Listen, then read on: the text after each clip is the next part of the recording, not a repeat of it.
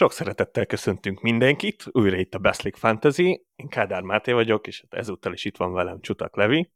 Sziasztok! Illetve Váj Bencét köszönhetjük most az adásban.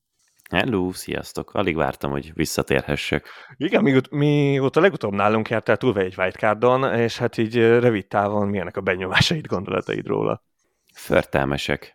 Nagyon, nagyon sikerült elrontanom a dolgot, de ez még az első héten nem így nézett ki. Akkor még kifejezetten elégedett voltam vele, és egy ilyen bátor döntésnek találtam. Aztán azóta azért annyival tudok takarózni, hogy nagyon-nagyon szerencsétlenek voltak sokan, akiket kulcsembernek találtam, hogy nagyon röviden összefoglaljam, igazából én úgy indultam neki az idénynek, hogy gondoltam, az egy okos döntés, hogyha tele tömködöm szélső hátvédekkel, akik majd gyűjtik a gólpasszokat és a clean sheeteket, és abból majd sok pontom lesz, és az első három héten talán öt védővel játszottam, aztán utána ezek a szélső hátvédek vagy nagyon rossz formában voltak, vagy megsérültek, és a wildcardot arra használtam, hogy a Darwin Nunez-t is bele gyömöszölve a csapatba, meg a középpályát egy picit kicserélve átalakítsam úgy a csapatot, hogy a hátvédsor az igazából az Estupinyán, az Akanji meg a Walker lett, és akkor így a Man City-s clean azok jönnek, és a pontot megszerezzék, ahogy egyébként minden normális, épeszű fantasy játékos csapatában a középpályások és a csatárok, csak hát azóta megsérült a Szaká, az Estupinyán öngolt vétett, meg ilyenek történtek. És megsérült. Nagyon, és meg igen. Hát kellemetlen.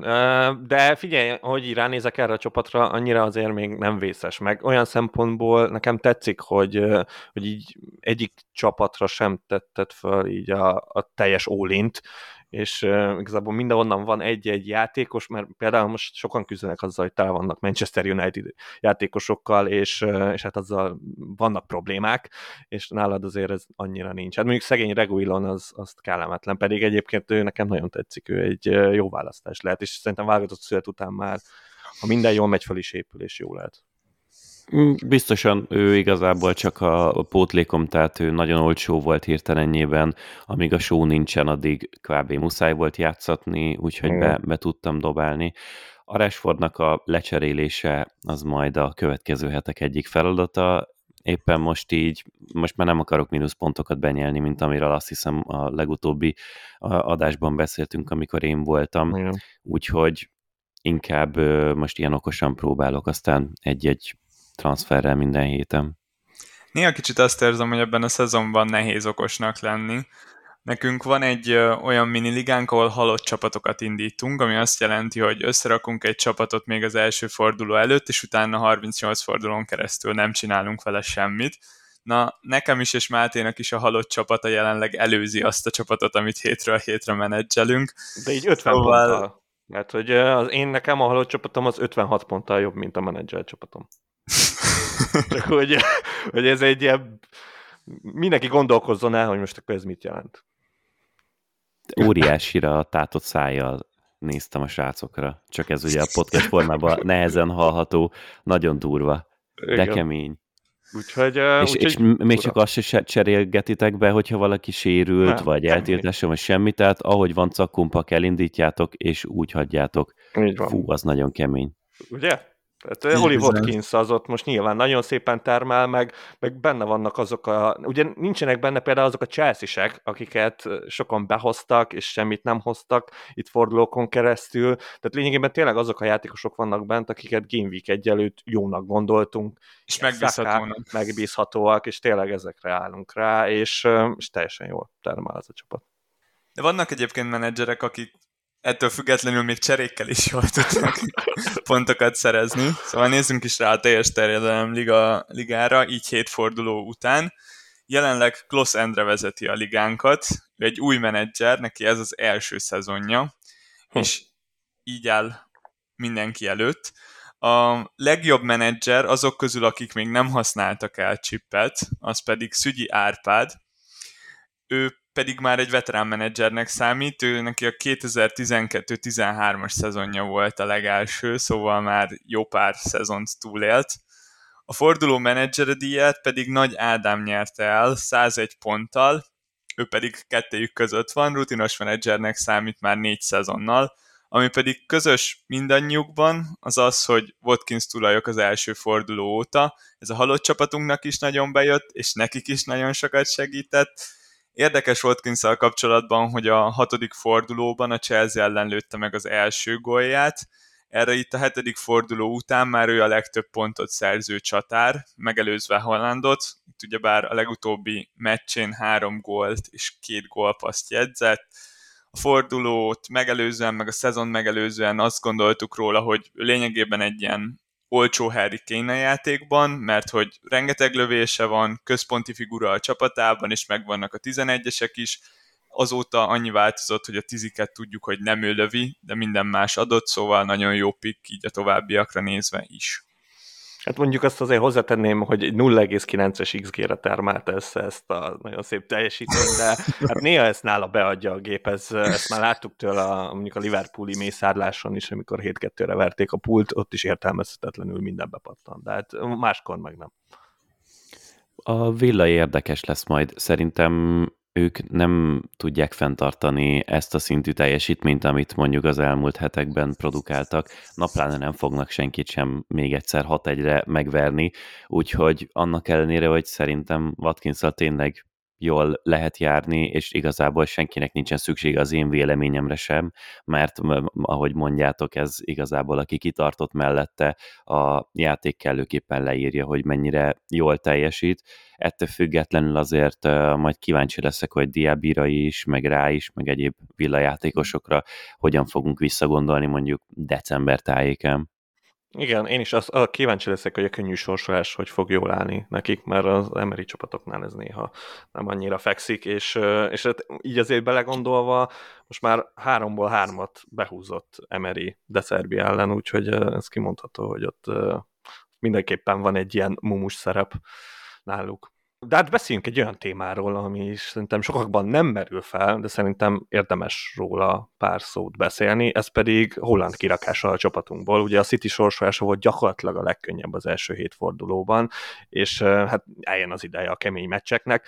Mit gondoltok, mennyire járható út Holland nélkül? Nagyon-nagyon nehéz. Alapvetően az biztos, azt rögzíteni kell szerintem az elején, hogy Hollandnak lesz egy olyan fordulópontja, amikortól megint agyon fogja rugdalni magát gólokkal, tehát ez a csávó egy elkerülhetetlen őserő, nem fogja egyfolytában kihagyni egész szezon során az összes helyzetét. Ettől függetlenül most, amiatt, hogy mennyire borzasztó módon drágává tette őt a játék még idény elején, így azért összességében szerintem főleg, hogy mindenki pakogatja rá a csapatkapitányi karszalagot, és úgy is vagy vele, hogyha bent van Holland a csapatodban, akkor amúgy is rápakolod a csapatkapitányi karszalagot, így azért maximum neutrális értéke van, de leginkább szerintem azért így összességében negatív, csak azt így valahogy nehéz elképzelnem, hogy mindenki hirtelennyében azt fogja mondani, hogy mondjuk mint én annó a vágykádját elhasználja arra, hogy a Holland pénzt szétosztogassa össze-vissza, mert akkor utána, hogyha vissza akarod tenni őt, akkor hogyan fogod, az legalább két hétig fog tartani, amíg össze tudod szedni eladott játékosokkal azt a pénzt, amire őt föl tudod váltani, meg egyébként is nehezen engedi el az embernek a szíve ezt. Úgyhogy ez egy nagyon nehéz operáció, de tök jó, hogy felvetettétek, és nagyon örültem, amikor írtátok, hogy erről fogunk beszélni, mert mert szerintem nagyon sok mindenkinek el kell gondolkodnia, főleg az ára miatt, ha mondjuk 12-be kerülne csak, nem 14-be, akkor azt mondom, hogy tartsátok bent mindenki, és várja meg a csapatában azzal, hogy, hogy mikor fog formába lendülni, maximum kísérletezzenek az emberek a karszalaggal, de így, hogy 14-be kerül, ez így azért elgondolkodtatja az embert. Igen, itt a témafelvetés az főleg a sorsolás fordulásából jött. Most a következő hat meccsét, ha megnézzük a Citynek, akkor játszanak az Arsenállal, a Brightonnal, a Manchester United-del, a Bournemouth-szal, a Chelsea-vel és a Liverpool-lal, amik nagy meccseknek számítanak itt zömével, főleg itt, hogyha a csapatoknak a nevét nézzük. Ami viszont szerintem arra ösztönöz minket, hogy megtartsuk Haalandot, hogy védekezés szempontjából itt a felsorolt csapatok közül hát többen is küzdködnek. Szóval, hogyha megnézzük egy Brighton elleni meccs, ez egy olyan meccs, amit nagyon várunk, nagyon szeretnénk megnézni, arra számítunk, hogy jó meccs lesz, valószínűleg a Brighton partiban lesz a Cityvel, vagy legalábbis ebben reménykedünk. Ettől függetlenül szerintem, egy, egy, ha szoros lesz, akkor ez egy so, sok gólos szoros meccs lesz, mert a Brighton az idei szezonban eddig hátul nem volt annyira stabil, és akkor ezt ugyanezt el tudom mondani a Manchester Unitedról, meg a Bournemouthról is, a Liverpoolt is szoktuk kritizálni a védekezése miatt, és akkor már lassan majdnem ott tartunk, hogy a Chelsea a második legjobb védelem ebben a sorsolásban, szóval azt érzem, hogy, hogy a Citynek a góllövéseivel nem lesz probléma ebben az időszakban.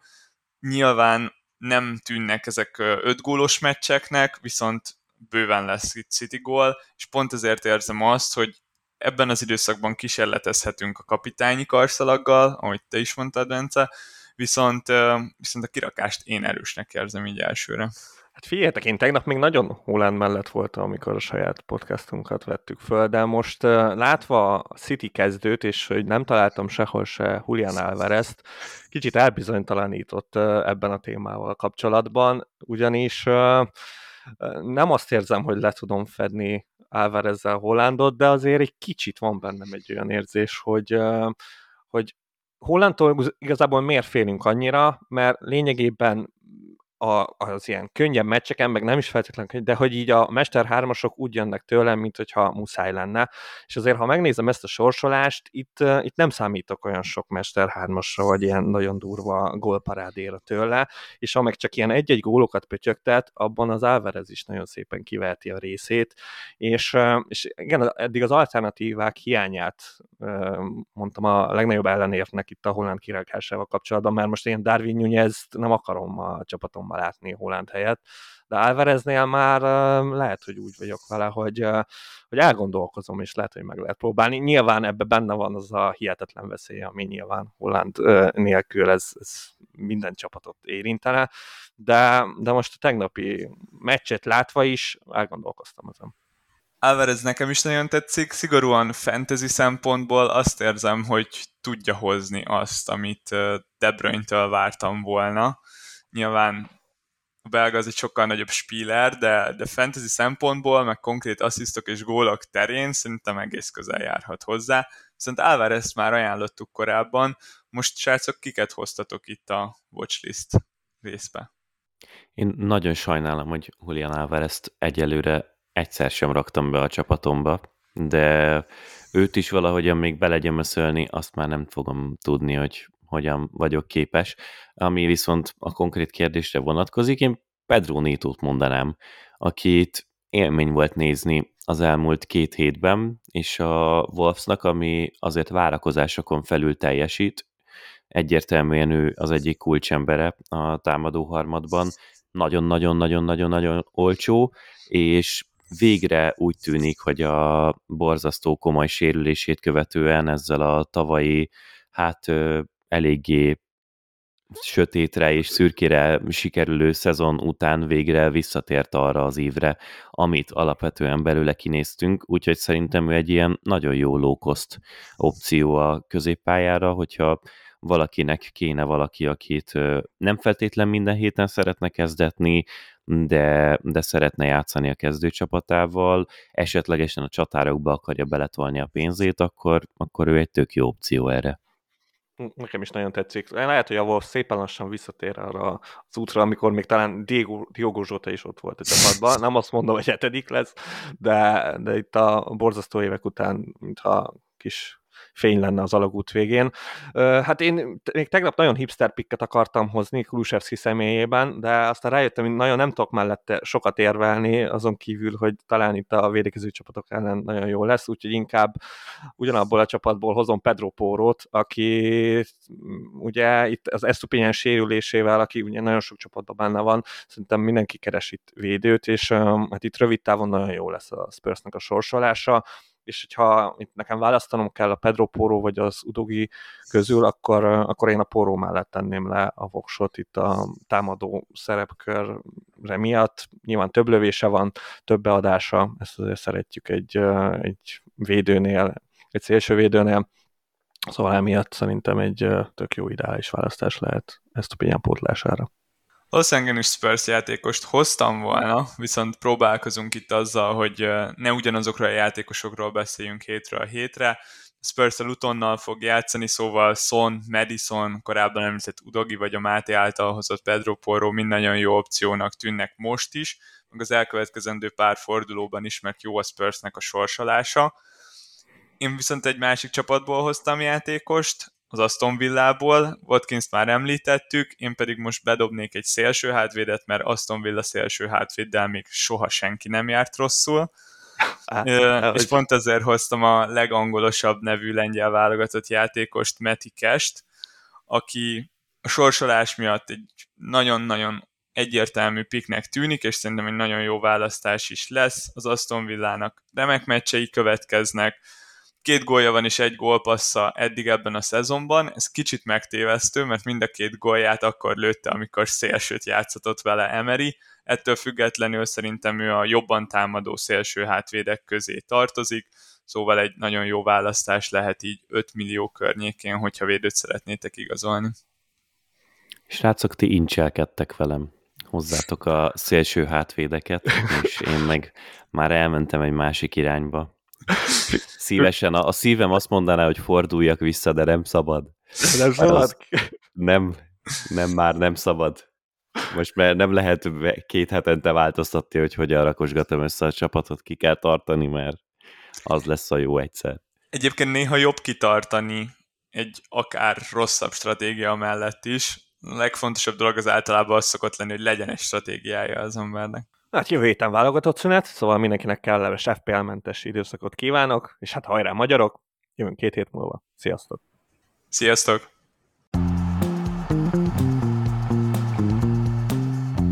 Ha más podcastekre is kíváncsi vagy, hallgassd meg a Béton műsor ajánlóját. El tudod képzelni, hogy a podcastet, amit éppen most hallgattál, fél év múlva már a mesterséges intelligencia generálja? Mi sem. De ha érdekel, eljött már a gépek lázadása. Hallgass bele az Embertelen podcastbe. Orsós Lajos vagyok, a műsor házigazdája. Egyelőre még élőben. Egyelőre. Fedezzük fel együtt, hogyan ismerkedik, randizik, mesél és vitatkozik Betty és Péter, két teljesen mesterséges intelligencia. Lajos, a podcast címét mond még egyszer, Léci. Oké. Okay. Embertelen podcast. Ez a műsor a Béton közösség tagja.